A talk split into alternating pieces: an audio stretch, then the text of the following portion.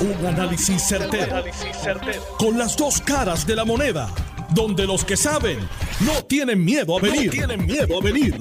Esto es el podcast de Análisis 630 con Enrique Quique Cruz. 5 y 8 de la tarde de hoy, miércoles 6 de julio del 2022. Tú estás escuchando Análisis 630. Yo soy Enrique Quique Cruz. Y estoy aquí de lunes a viernes de 5 a 7 conmigo vía telefónica Raúl García, director de operaciones y ornato del municipio de San Juan. Buenas tardes, Raúl. Buenas tardes, Quique, y a toda la audiencia de tu programa. Oye, Raúl, yo te tengo que decir que me sentí contento y orgulloso cuando leí este artículo en el periódico El Nuevo Día sobre la joya de la corona que Oscar Santamaría intentó licitar, bueno, licitó, intentó obtener, y que tanto tú como el alcalde Miguel Romero, eh, pues decidieron el que esto suena, como dicen en inglés, too good to be true. Pero esto está muy lindo para ser bueno. Pero quería hablar contigo porque aquí se reseña, se habla mucho y se le prende la luz en la cara a los que son culpables, a los que arrestan y todo eso, pero gente como tú que toman las decisiones correctas y que también en conjunto con el alcalde pues evitan los actos de corrupción, como no ha ocurrido en otros seis municipios. Y, por eso era que yo quería hablar contigo, porque quiero que me describas un poquito más allá de lo que las palabras en un periódico permiten, cómo fue este proceso, qué sucedió y las banderas que se levantaron eh, ante frente a ti que te dijeron, mira, esto es demasiado bueno para ser bueno y esto aquí vamos a terminar todos mal. Adelante y bienvenido. Bien, sí, saludos y gracias una vez más. Este, pues te digo que ese fue un proceso realmente, primero un proceso de aprendizaje. Eh, cada vez que uno trabaja como administrador, lo primero que tiene es un proceso de aprendizaje. En ese sentido, eh, eh, pues comencé yo a analizar un contrato que era o que es importante para, para nuestra administración y le dimos la oportunidad a las compañías que nos presentaran un, eh, una propuesta este, para nosotros escoger no solamente la mejor compañía, sino la que nos ofreciera el mejor servicio, en principio al más bajo costo, pero para mí que era más importante el servicio a la comunidad, que, eso también pues tiene, tiene mucho que ver. Eh, que casi siempre que uno hace este análisis, lo primero que uno concentra es en el precio. Y no todos los precios que a ti te dan son buenos para un mercado y por ahí pues yo eh, eh, comencé a analizar esa situación. Lo segundo, que, eh, que los licitadores con lo que nos entregaron propuestas, teníamos que analizar también cómo esas empresas se estaban moviendo en el mercado y si tenían la capacidad para poder este obtener un contrato que para nosotros es el servicio esencial del recogido de la basura. El hacer ese análisis de cada una de esas compañías era primordial, porque yo tenía que tomar eh, eh, o dar el mejor consejo para que tomáramos la mejor decisión. En ese, en ese aspecto yo me di a la tarea de analizarlo todo, incluso hasta la distancia, que es importante en este tipo de, de situaciones. Yo analicé hasta la distancia que había entre los vertederos, la capacidad de los vertederos, este, la capacidad económica de las compañías, eh, la capacidad en términos de equipo para, para, para trabajar, en dónde eran las áreas de oportunidades y en dónde eran las áreas en donde ciertamente pues, pues teníamos la, menor la mayor duda. Y, y, fui y fuimos analizando cada uno de los puntos que ellos nos presentaron fuimos analizando cada una de las propuestas. Y lo más importante que esa, ese análisis nos sirvió como una herramienta de negociación.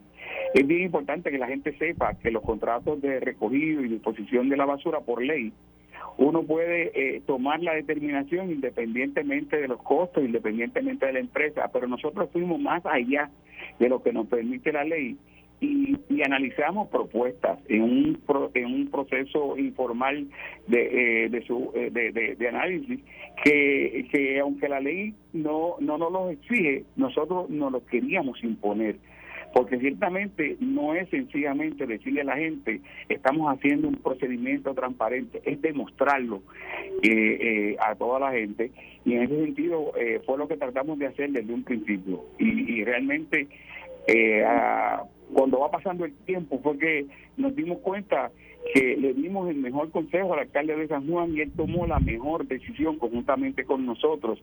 O sea, y cuando digo que él tomó es porque ciertamente yo soy un representante del alcalde en este tipo de negociación y yo le tengo que decir lo que yo eh, voy a hacer. Un contrato de, de, más de 8 millones de dólares eh, no se le pone en las manos a cualquier persona, no se le pone en las manos a cualquier empresa y tampoco un alcalde puede descansar en cualquier persona un tipo de contrato como este, porque ciertamente eh, la historia nos dice que se ha prestado para muchas cosas. Te voy a hacer una pregunta. Cuando tú estabas en el análisis de esto, eh, de, este contrato, esto fue en el 2021, ¿correcto? Esto fue el año pasado. Eh, esto fue, el proceso comenzó para febrero y terminó este antes de junio 30 del año pasado. Ok, terminó antes de junio 30. La primera pregunta, la primera pregunta que te voy a hacer es la siguiente. Cuando en diciembre arrestaron y se declaró culpable Oscar Santamaría, ¿cómo tú te sentiste? Yo te voy a decir lo que yo hice ese día. Y tú vas a interpretar y la gente va a interpretar cómo yo me sentí. Yo llegué a mi casa, este, eh, una vez se dieron esos acontecimientos en la tarde, bien en la tarde, siempre llego un poquito tarde a mi casa. Y yo senté en la sala de mi casa a mi esposa y a mis dos hijos y le dije, yo quiero brindar con ustedes, porque a mí el diablo me fue a visitar y yo no le abrí las puertas. ¡Wow! Repíteme, repíteme, ¿qué fue lo que tú le diste a tu esposa y a tus dos hijos? El diablo me fue a visitar y yo no le abrí las puertas. ¡Wow! Se me paran los pelos, Raúl. Ok, entonces pasó, pasó ese momento de regocijo, eh, tu familia contenta y luego se comienza a desencadenar todo este desmadre de la basura. Después vino Trujillo Alto, después vino el otro, vino el otro, vino el otro. ¿Y, y cómo tú ves esta situación de la basura en Puerto Rico? Bueno, mira, nosotros lo vemos desde un punto de vista diferente. De hecho, ya nosotros, eh, la, administración de, del alcalde Miguel Romero, ya tomó una determinación de cómo se van a ver los contratos en el futuro de la basura en, en San Juan. Eh, aquí se tomó la determinación que el proceso de subasta va a entrar al proceso de, de, de, de los contratos que tienen que ver con la basura. Tiene que haber una participación mayor de gente que ayude a uno a tomar esa decisión y que, ese ese proceso pase por un crisol eh, eh, mucho más eh, estricto, que haya más personas, que haya una junta de subasta que pueda haber conjuntamente con los administradores este tipo de contratos. Yo creo que el legado grande que, que va a dejar la administración del alcalde Miguel Romero en este en este proceso es que se va a reglamentar en, en San Juan el procedimiento de, de la, de, la contratación de recogido y disposición de los desperdicios sólidos de, este municipio. Raúl, y, y, mientras tú estuviste haciendo este análisis y viste los precios que ofreció Oscar Santamaría y la compañía del Waste Collection, que estaban casi 10 dólares por debajo, eran 10 dólares por tonelada o algo así, ¿verdad? 10 dólares. Era, era 9 dólares 51 centavos. 9 dólares 51 centavos por debajo del precio normal. Debajo, del precio normal, sí. Eso ok, cuando tuviste eso de 9 dólares 51 centavos por debajo del precio normal, y eso pues tú empezaste en febrero del año pasado y, y lo terminaste en junio del 2021, pero yo no sé si tú, pero por ejemplo yo había escuchado rumores de que estas cosas estaban ocurriendo con la compañía y con otros negocios de Santa María. ¿Tú habías escuchado lo mismo que te diera un poquito más de pique y de suspicacia para ver esto mucho más profundo? Lo, que pasa es que ciertamente este, los rumores que puedan haber en la calle o, la gente, o lo que la gente pueda eh, decir en la calle no necesariamente inciden en las decisiones de la persona. Este, eh, porque es posible que haya que yo haya escuchado algo que no recuerdo haber escuchado nada en ese momento. Este, pues puede haber eh, causar alguna suspicacia. Yo lo que sí entiendo es que este tipo de contrato no es un asunto de suspicacia ni, es un asunto de, de económico, es un asunto de que tú tienes que tomar una decisión que realmente al final salga como esta, que es una decisión que, que sea un proceso limpio. Y yo a la gente, a gente hablando sobre, sobre eh, el alcalde Miguel Romero eh, y esta decisión, y ciertamente el alcalde es un hombre que nos ha dicho a nosotros que nuestros procesos tienen que ser transparentes, que nuestros procesos tienen que asegurarse, asegurarnos todos que se cumplan con el más estricto rigor en términos de la ley. Y eso, cuando uno trabaja con una persona que es seria, que es honesta, que es capaz, obliga a uno a tener esa, esa capacidad que él tiene y obliga a uno a hacerlo mejor. Y yo creo que en ese sentido eh, eh, el, el, el alcalde ha sido eh, bien abierto con nosotros a darnos la oportunidad a tomar grandes decisiones, pero tienen que ser buenas decisiones. Y yo creo que tanto a mis compañeros en, el gabinete municipal como a todos eh, eh, los servidores públicos de alrededor de, Puerto Rico eh, tienen que tomar decisiones como, como esta. Yo lo que les recomiendo es que cuando lleguen a su casa hablen con la almohada, que la almohada le dice mucho a uno de lo que uno tiene que hacer y hacerlo correctamente. Durante, durante el proceso que se llevó a cabo de febrero a junio, en algún momento Oscar Santamaría trató de ponerse en contacto contigo, te habló, te, te mandó texto, te, te hizo algún tipo de, de explicación o algo a los cuestionamientos que tú trajiste o nunca eso, esos contactos nunca sucedieron. Eh, bueno, de su oficina sí me llamaron para preguntarme el asunto de, de, cómo terminó el proceso de, de adjudicación. Eh, ciertamente yo tengo por norma eh, no recibir a los a los suplidores en mi oficina y cuando un suplidor me va a visitar yo tengo que estar rodeado de mucha gente porque es de la única manera que uno garantiza que estos procesos se hagan como se como se debe ser. Este sí te puedo decir que él pues cuando entregó la propuesta en mi oficina, este, eh, pues intentó que yo lo viera, pero en mi proceso estuvo bien claro, tenían que entregárselo a mi secretaria, porque yo no iba a recibir ninguna de las propuestas en la mano. Eh, porque ahí es que comienzan las situaciones a subir. Y, y, como por la determinación que yo tomé, pues mi secretaria recibió los documentos eh, como recibimos las demás propuestas. Hicimos un proceso de negociación clara y el resultado, pues hoy lo vemos. Mira, yo, yo quiero tener una atención contigo en tu familia, contigo y tu familia. ¿Puedo? Sí. Ok. ¿Ustedes comen carne? Eh, bueno, sí, nosotros comemos carne. Está bien, pues yo, yo te quiero invitar a ti y a tu esposa con tus dos hijos. Eso fue lo que tú me dijiste, ¿verdad? Son cuatro. Sí. Yo los quiero invitar a ustedes a una cena de parte mía. Bueno, Quique, yo te voy a aceptar la cena, pero la pago yo. No, porque yo no licito, yo no compro, yo no tengo nada que ver con el municipio de San Juan. Yo quiero, yo quiero, yo quiero, eh, hacer eso. ¿Tú sabes por qué? Porque por ahí es que comenzamos. Mañana alguien me va a decir lo mismo y yo prefiero, que cenar contigo y yo la pago o yo pago la mía y tú pagas la tuya. Está bien, pues yo voy allí y me siento con ustedes porque esto esto tiene que seguir. esta historia es una historia muy linda y, y, no me molesta y en lo más mínimo me molesta tu rectitud y la reconozco. Al igual que tú reconoces mi, mi, mi gesto. Con eso no hay ningún problema. y de verdad que reconozco tu gesto y lo agradezco eh, eh, infinitamente y me gustaría que ese encuentro se diera. No, no, es que se va a dar. La condición que bajo la condición que te estoy diciendo. Con eso no hay ningún problema.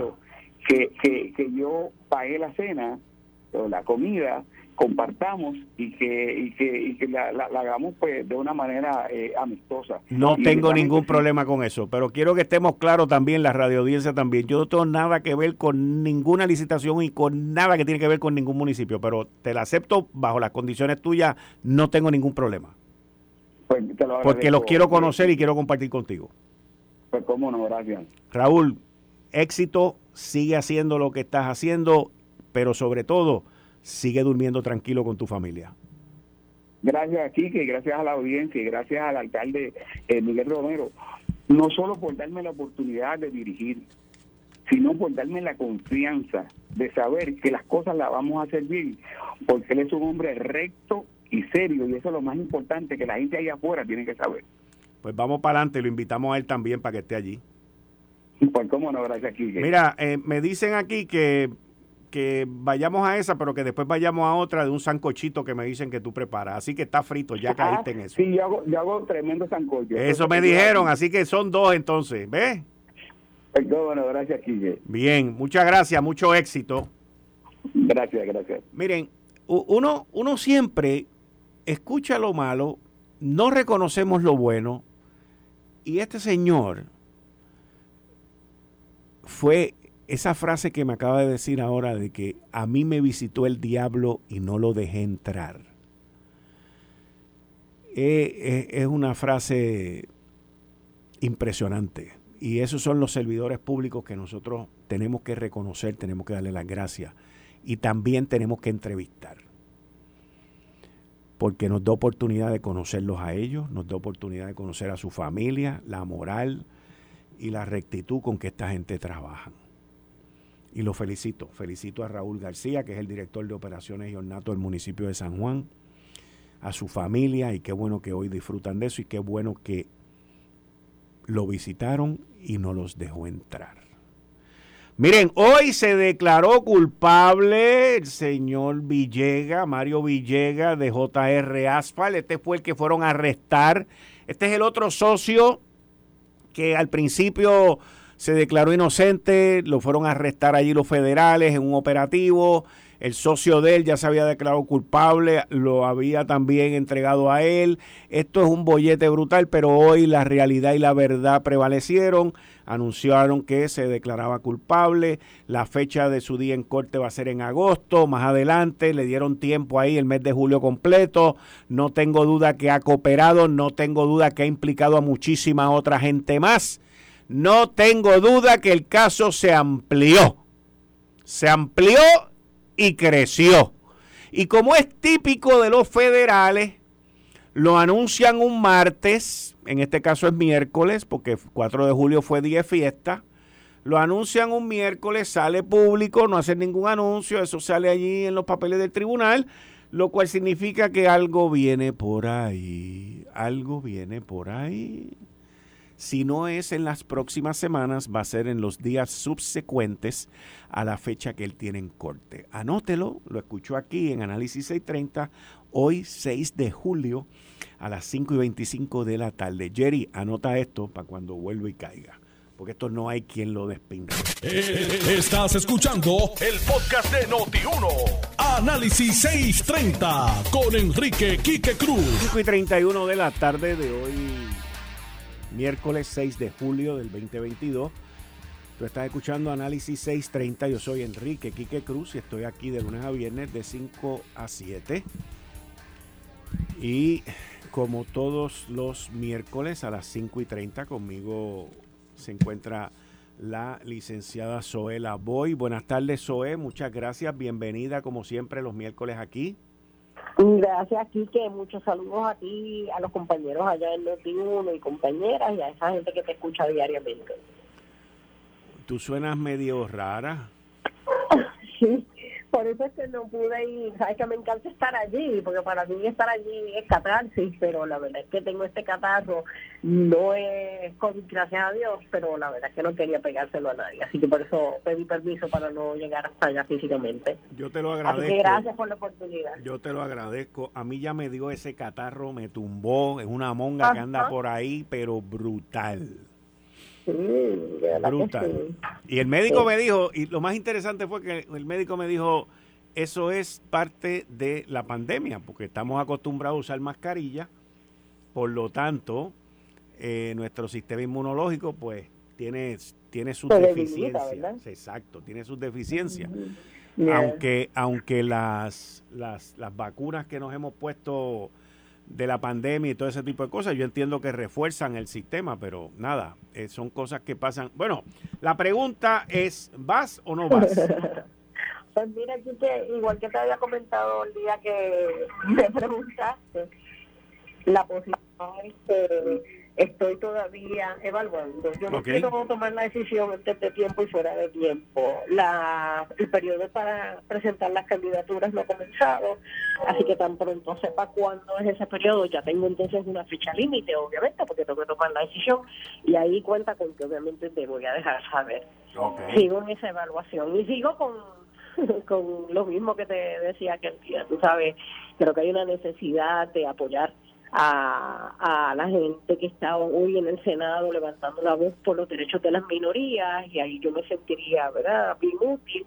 Pero por el otro lado, pues hay otras consideraciones que tengo que, que evaluar, entre otras cosas, pues ya no estoy, ya no soy miembro, ¿verdad?, de, legislativo, no estoy en el ojo público, tengo la oportunidad de participar contigo eh, y participar en otros medios de comunicación, levantando la voz por aquello en lo que creo y, ¿verdad?, y con toda la libertad de, con toda la libertad. Así que no sé, sigo la evaluación. La verdad es que todavía no he tomado la determinación. Ok, bueno, pues está bien. Eh, ¿Cuándo es la fecha, me dijiste? No, no, no, eso es lo que te digo. Todavía no han anunciado. No, no la fecha tuya, me refiero a la fecha de erradicación, perdón. Por eso, no la han anunciado todavía. Ah, sé que el código electoral quiere que se haga dentro de 30 días, pero este no han anunciado, por lo menos yo no he encontrado, porque estaba buscando. Yo tenía entendido que eran 60 días, ¿no? 60. Eso es lo que yo tenía entendido. Jesús Santa me está diciendo que va a ser en septiembre la, elección, ¿verdad, Jesús? ¿Qué tú me estás diciendo? Buenos días, soy buenas tardes. buenas tardes. Eh, he oído comentarios que aparentemente va a ser en septiembre esa, esa primaria y que obviamente eh, eh, no tiene la limitación de primaria de alcalde. O sea, esto, el partido... En este que no tiene la limitación de los 30 días. No, no, eso no la tiene. Oye, es, ahora mismo se está dando una, una dinámica eh, con el gobernador Pedro Pierluisi y Rafael Tatito Hernández. El gobernador hoy dijo que no va a negociar con Rafael Tatito Hernández eh, el que se incluyan otras medidas en la sesión extraordinaria. Él dijo, hay que respetar la constitución y la separación de poderes que tenemos en Puerto Rico así como que sería que el pueblo se beneficiara si ocurre una disminución. El nivel de... Entonces dijo esto, escucha esto, mira a ver cómo esto, cómo, cómo esto es un poquito de gasolina en el, en el barbecue. El nivel de inteligencia que hay que tener para atender este asunto es bien bajo. Son palabras del gobernador. Sí. y que déjame pedir tu, tu privilegio personal, porque es que quiero agradecerte, porque pasa, pasa tan poco, así que te agradezco como puertorriqueña, que te hayas dedicado la primera media hora de tu programa para hablar con este servidor público. Y al igual que a ti, que te impresionó e impactó las palabras de él, a mí también. Y necesitamos más servidores públicos y servidoras públicas como él que aunque el diablo les toca la puerta, no, le, no se la abran. Yo lo felicito eh, y me alegro que gente como él esté en efecto trabajando por Puerto Rico. Y aquí te felicito porque nuevamente, lamentablemente, los medios, y yo sé que tienen esa obligación de informar, pero también es muy frustrante, habiendo estado del otro lado por muchos años, es muy frustrante que cuando pasan cosas buenas, cosas positivas, son muy pocas las personas que lo resaltan. Y yo creo que eso un poco trabaja para, para en perjuicio de Puerto Rico, y me explico. Tú sabes que ser servidor público decente, que yo insisto que son la mayor parte de ellos y ellas, pero lo único que tú oyes de allá afuera en los medios, la, por lo menos, ¿verdad? El 99% de los comentarios es que los servidores públicos no sirven, que los políticos y políticas son corruptos, y tú lo que haces es que llevas a una persona que eh, es una persona decente que en efecto quiere servirle al pueblo de Puerto Rico, a reevaluar si quiere hacerlo, porque es que es tanto y tanto el costo. Así que nada, el turno era para agradecerte a ti como, como miembro de la de, los medios de comunicación haber utilizado media hora para hablar con este señor y resaltar lo que él hizo y a él súper agradecida porque les muestra de muchos y muchas que están todos los días haciendo lo que les toca hacer y pensando en Puerto Rico. Volviendo entonces, volviendo entonces a la parte que me pregunta, si tú supieras que te iba a pedir que habláramos de eso, si no lo traías, porque yo estoy bien preocupada. Esta, e, esta medida que tenemos que recordar que en aquellos últimos días de la sesión fue evaluada y a mi mejor recuerdo eh, la mayor parte de los representantes votaron en contra, sumando a los que se abstuvieron. La medida no pasó. Y la medida lo que tiene, que yo creo que es una medida con una misión, un objetivo eh, súper bueno para Puerto Rico, es ver cómo se puede eh, aminorar ese impacto que va a tener tu bolsillo y el mío por el aumento en, que Luma solicitó, por el aumento en el petróleo, etcétera, etcétera, eh, y por el aumento que se va a dar, o que ya se dio en la autoridad de acueductos y alcantarillados. O sea, son dos aumentos que en este momento son nefastos para el bolsillo del puertorriqueño y la puertorriqueña. Y entonces es una medida que lo que está tratando es de yo no creo que estén buscando eh, eliminarlo por completo, pero ser algo de ayuda. Entonces, cuando cuando no pasa en la sesión, Pedro Pierluisi en aquel momento dijo, desde ese momento yo creo que yo voy a llamar una extraordinaria para solamente atender esa medida. Digo, eh, añadió en la, en la citación unos nombramientos, pero con relación a medidas legislativas esa única. Y la presentó nuevamente hemos escuchado a Tatito que yo insisto, y, insisto, y lo dije desde que Tatito hizo lo que hizo con la y hoy me mantengo. Esto se da todos los días, esas negociaciones se dan todos los días y yo te doy el voto para tal cosa, pero tú tienes que dar el voto para lo otro. pasa que Tatito ha sido, como es él, muy directo y sincero y, y abierto y él ha dicho públicamente lo que todo el mundo sabe que pasa, pero nadie se atreve a decirlo abiertamente. Así que Tatito, siendo como es él, que by the tengo que comentar que esa esa cualidad de Tatito yo la respeto mucho porque en ese mundo no son muchos y muchas las que se atreven a hablar directamente, pero bueno, Tatito ahora está diciendo, oye, yo te estoy diciendo que esa medida, como tú no te sientes conmigo a negociar, se le va a pasar lo mismo que pasó con el nombramiento de la pero el puesto de secretario de Estado. Y ahí dos cosas me preocupan. Una, es cierto que conforme a la Constitución, quien único tiene la autoridad para llamar una sesión extraordinaria es él o la gobernadora que esté de turno. Y segundo, la misma autoridad que tiene para llamarlo es la autoridad que tiene para decidir él, en este caso Pedro Pierluisi, él qué es lo que se va a cubrir. Tatito no puede condicionar, o no debería, porque de que puede, puede, pero yo creo que no debería condicionar la evaluación de la medida a que Pedro eh, Pierluisi, el gobernador, acepte añadir otras medidas, porque dos cosas. Uno, oye, hay que reconocer, esa es la autoridad del gobernador de decidir que se va a ver en una sesión extraordinaria.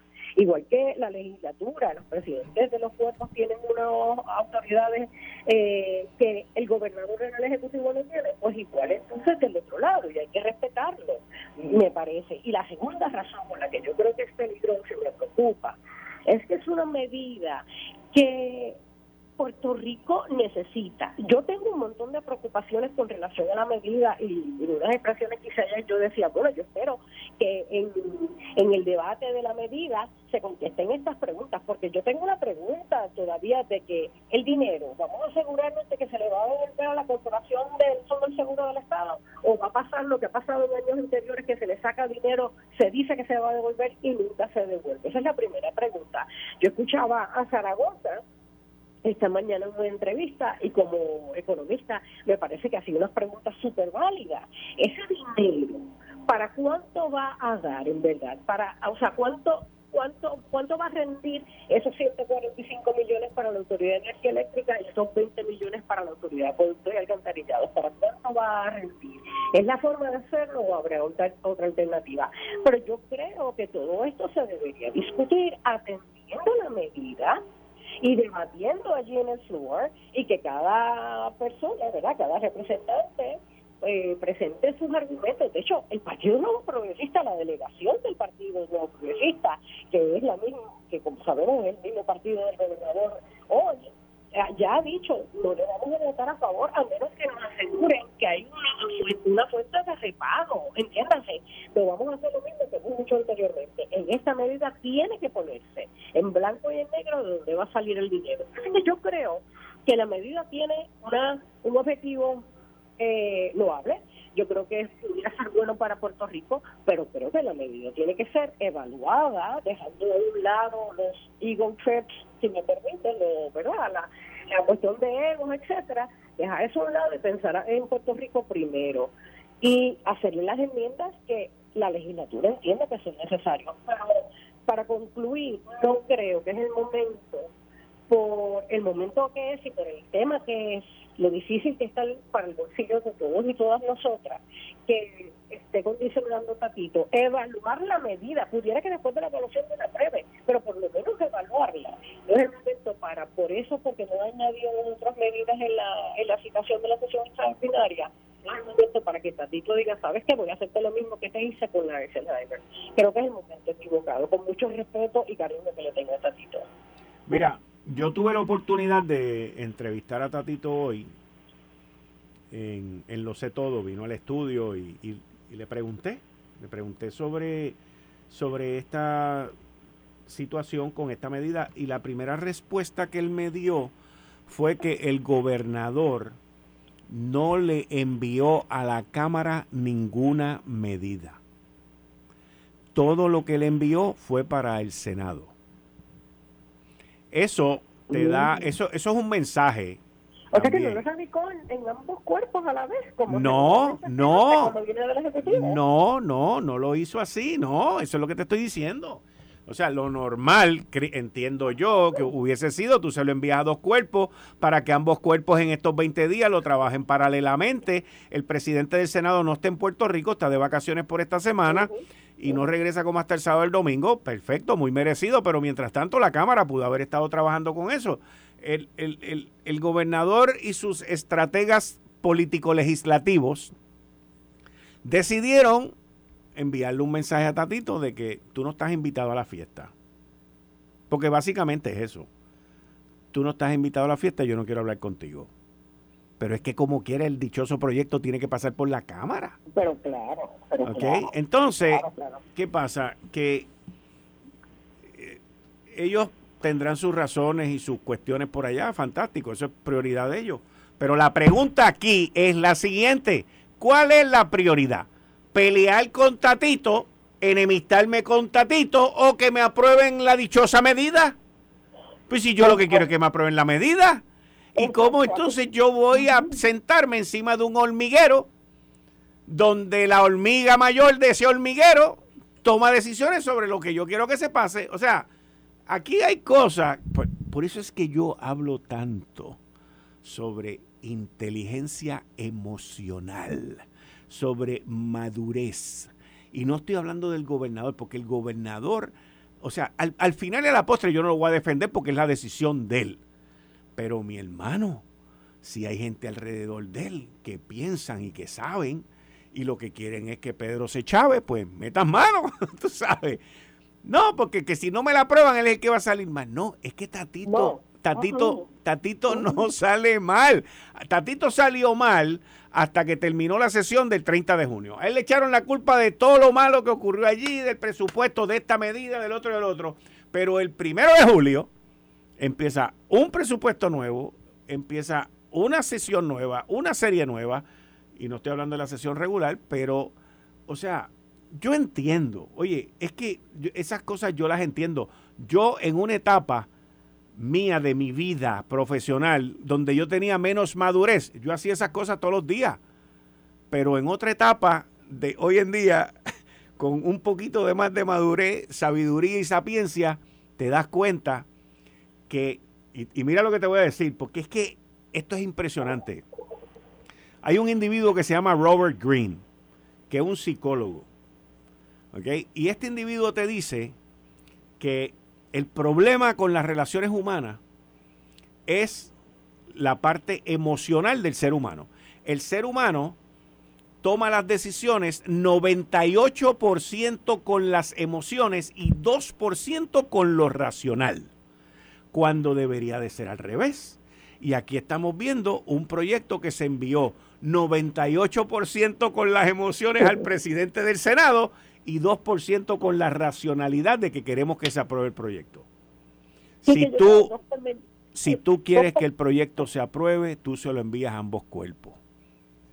Estoy de acuerdo. Primero que eso es, el, a mí me parece que él es el, ese es el standard operating procedure. Yo creo que regularmente, y ahí tienes al presidente de la Comisión de Hacienda que sabe muchísimo, pero me parece que mi experiencia cuando estuve en, la legislatura es que lo regular era que se, cuando venía un proyecto del Ejecutivo, la mayor parte de las ocasiones se presentaba en ambos cuerpos a la misma vez para que entonces corriera en cada cuerpo ¿verdad? Y, fueran adelantando el trabajo en ambos cuerpos a la misma vez. Así que no entiendo por qué la lógica de no presentarlo en ambos cuerpos. Si es eso. Hay gente, mira, espérate, para que incluyas esto, porque el ex senador Garriga Picó me acaba de escribir ahora y me dice que los nombramientos se envían solo al Senado. Eso yo lo entiendo, yo no estoy hablando ah, de eso. yo no estoy hablando de nombramiento, estoy hablando de la medida. Entonces, lo otro que me dice Garriga Picó es que, que las medidas a considerarse se envían al cuerpo donde se originaron, que en este caso era el proyecto del Senado, no era, no era el Senado, era de la Cámara. Pues la Cámara, lo, el, de, el de la crudita, el de, perdón, el de la crudita el no, de la crudita originalmente fue generado en Cámara. No, pero yo estoy hablando ahora del, de, del, alivio. usar el dinero. Digo, el del alivio del Fondo del Seguro fue generado en Cámara, fue autoría de Johnny Méndez, Juan Oscar Tatito y este servidor. ¿Y tú? Pues, Exacto. Ok, pues entonces eso tampoco. E independientemente provoca, si tú le envías los dos cuerpos, que se trabaje y se trabaja al final con el primero que cruce. Exacto. Y e, economizas tiempo, porque un tipo de, o sea, se va a vistas públicas, se va a llevar, ¿sabes? Yo creo que, que creo que ha sido un error del señor gobernador el solamente enviarle un cuerpo. Ahora mismo nosotros pues necesitamos hasta el 25 de julio. Yo estoy de acuerdo, yo creo que es un error. Y cuando hablaba de Igor ego trips y cuando hablaba de un poco como tú le estás llamando madurez emocional, yo creo que la aplica a todos, pero sabes que, que, sin quitarle mérito o verdad o importancia a las decisiones a través de tu vida. Lo que pasa es que tú más joven tomaste decisiones quizás movido más por la emoción que por la razón, pero las decisiones que tú tomabas no le afectaban el bolsillo a Zoe Boña. Ah, eso es verdad. No, eso es verdad porque eran en la empresa privada, pero le podían afectar a mis empleados, que en aquel caso eran mis constituyentes. Sí, pero que estoy diciendo es que a nivel de estas posiciones, gobernador de, Puerto Rico, eh, presidente de la Cámara, presidente del Senado, la, la, la madurez este, emocional tiene que ser el estándar de, de para, aplicable a esto, a estas posiciones tiene que ser más alta que la de cualquier otra persona porque son nuestros líderes. Así que yo creo que de ambas partes, tanto Satito como el gobernador, deberían evaluar todo esto que está pasando, porque por Puerto Rico hay que dejar a un lado los Eagle Trips o como le quieran llamar en español, los viajes de, de Ego.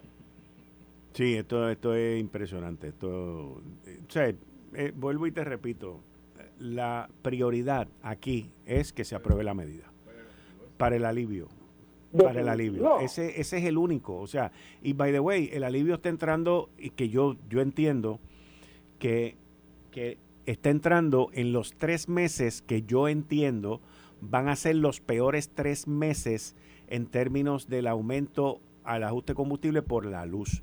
Porque lo que todos los analistas y traders y compradores de combustible están pronosticando para agosto, septiembre, octubre, noviembre es una baja enorme en el precio del petróleo que ya se ha visto aquí en el mundo eh, inclusive Santa estaba mirando ahorita el precio del petróleo que estaba en 98 dólares el barril. 98.20. Bajó hoy 1.35. El Brent, que es uno de los más caros. Entonces, entonces, ¿qué pasa? Que nosotros lo que es en julio, agosto y septiembre, estamos pagando ese aumento porque es el aumento que venimos cargando de mayo, de abril, mayo y junio.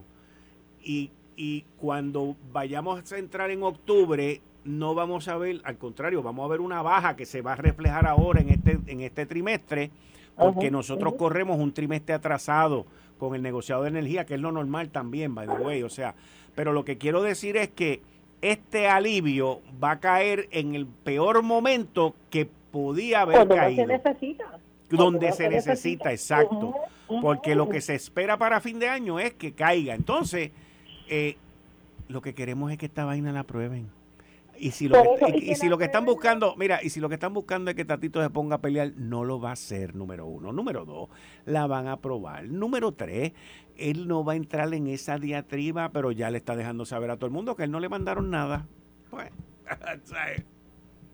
Yo creo que la deben aprobar, pero luego de una evaluación, porque creo que hay preguntas importantes que todavía nadie tiene la contestación. Eso mismo, yo buscaba que ya en la fuente de pago estaba incluida. Hoy escuché a Johnny Méndez diciendo que no está incluida y por lo tanto no les votaría de favor a menos que se identifique. O sea que hay muchas preguntas que yo creo que hay que contestar y enmendar la medida si hubiera la necesidad, porque contra aquí que por favor no podemos seguir aprobando medidas como las que se aprobaban antes, que nos llevaron a la quiebra. Tenemos que, y, y, y me parece que en la discusión del presupuesto lo vimos de parte de algunos eh, legisladores y legisladoras, la disciplina fiscal que se necesita para no regresar a la quiebra. Así que yo creo que en esta medida igual hay que aplicar el principio de disciplina fiscal. Y cómo tú cogerle tanto dinero a esta corporación y no saber ni si se lo vas a pagar un día y de dónde se lo vas a pagar. Creo que hay que contestar esa pregunta y otras preguntas. Zoe, muchas gracias, que te mejores. Volvemos a hablar la semana próxima y tan pronto pues salga el humito blanco, me llama y me deja saber. ¿Cómo no? Gracias. Gracias. Ahí ustedes escucharon a la licenciada Zoe Lavoy. Esto fue el, podcast de Notiuno. Análisis 630 con Enrique Quique Cruz. Dale play a tu podcast favorito a través de Apple Podcasts, Spotify, Google Podcasts, Stitcher y notiuno.com.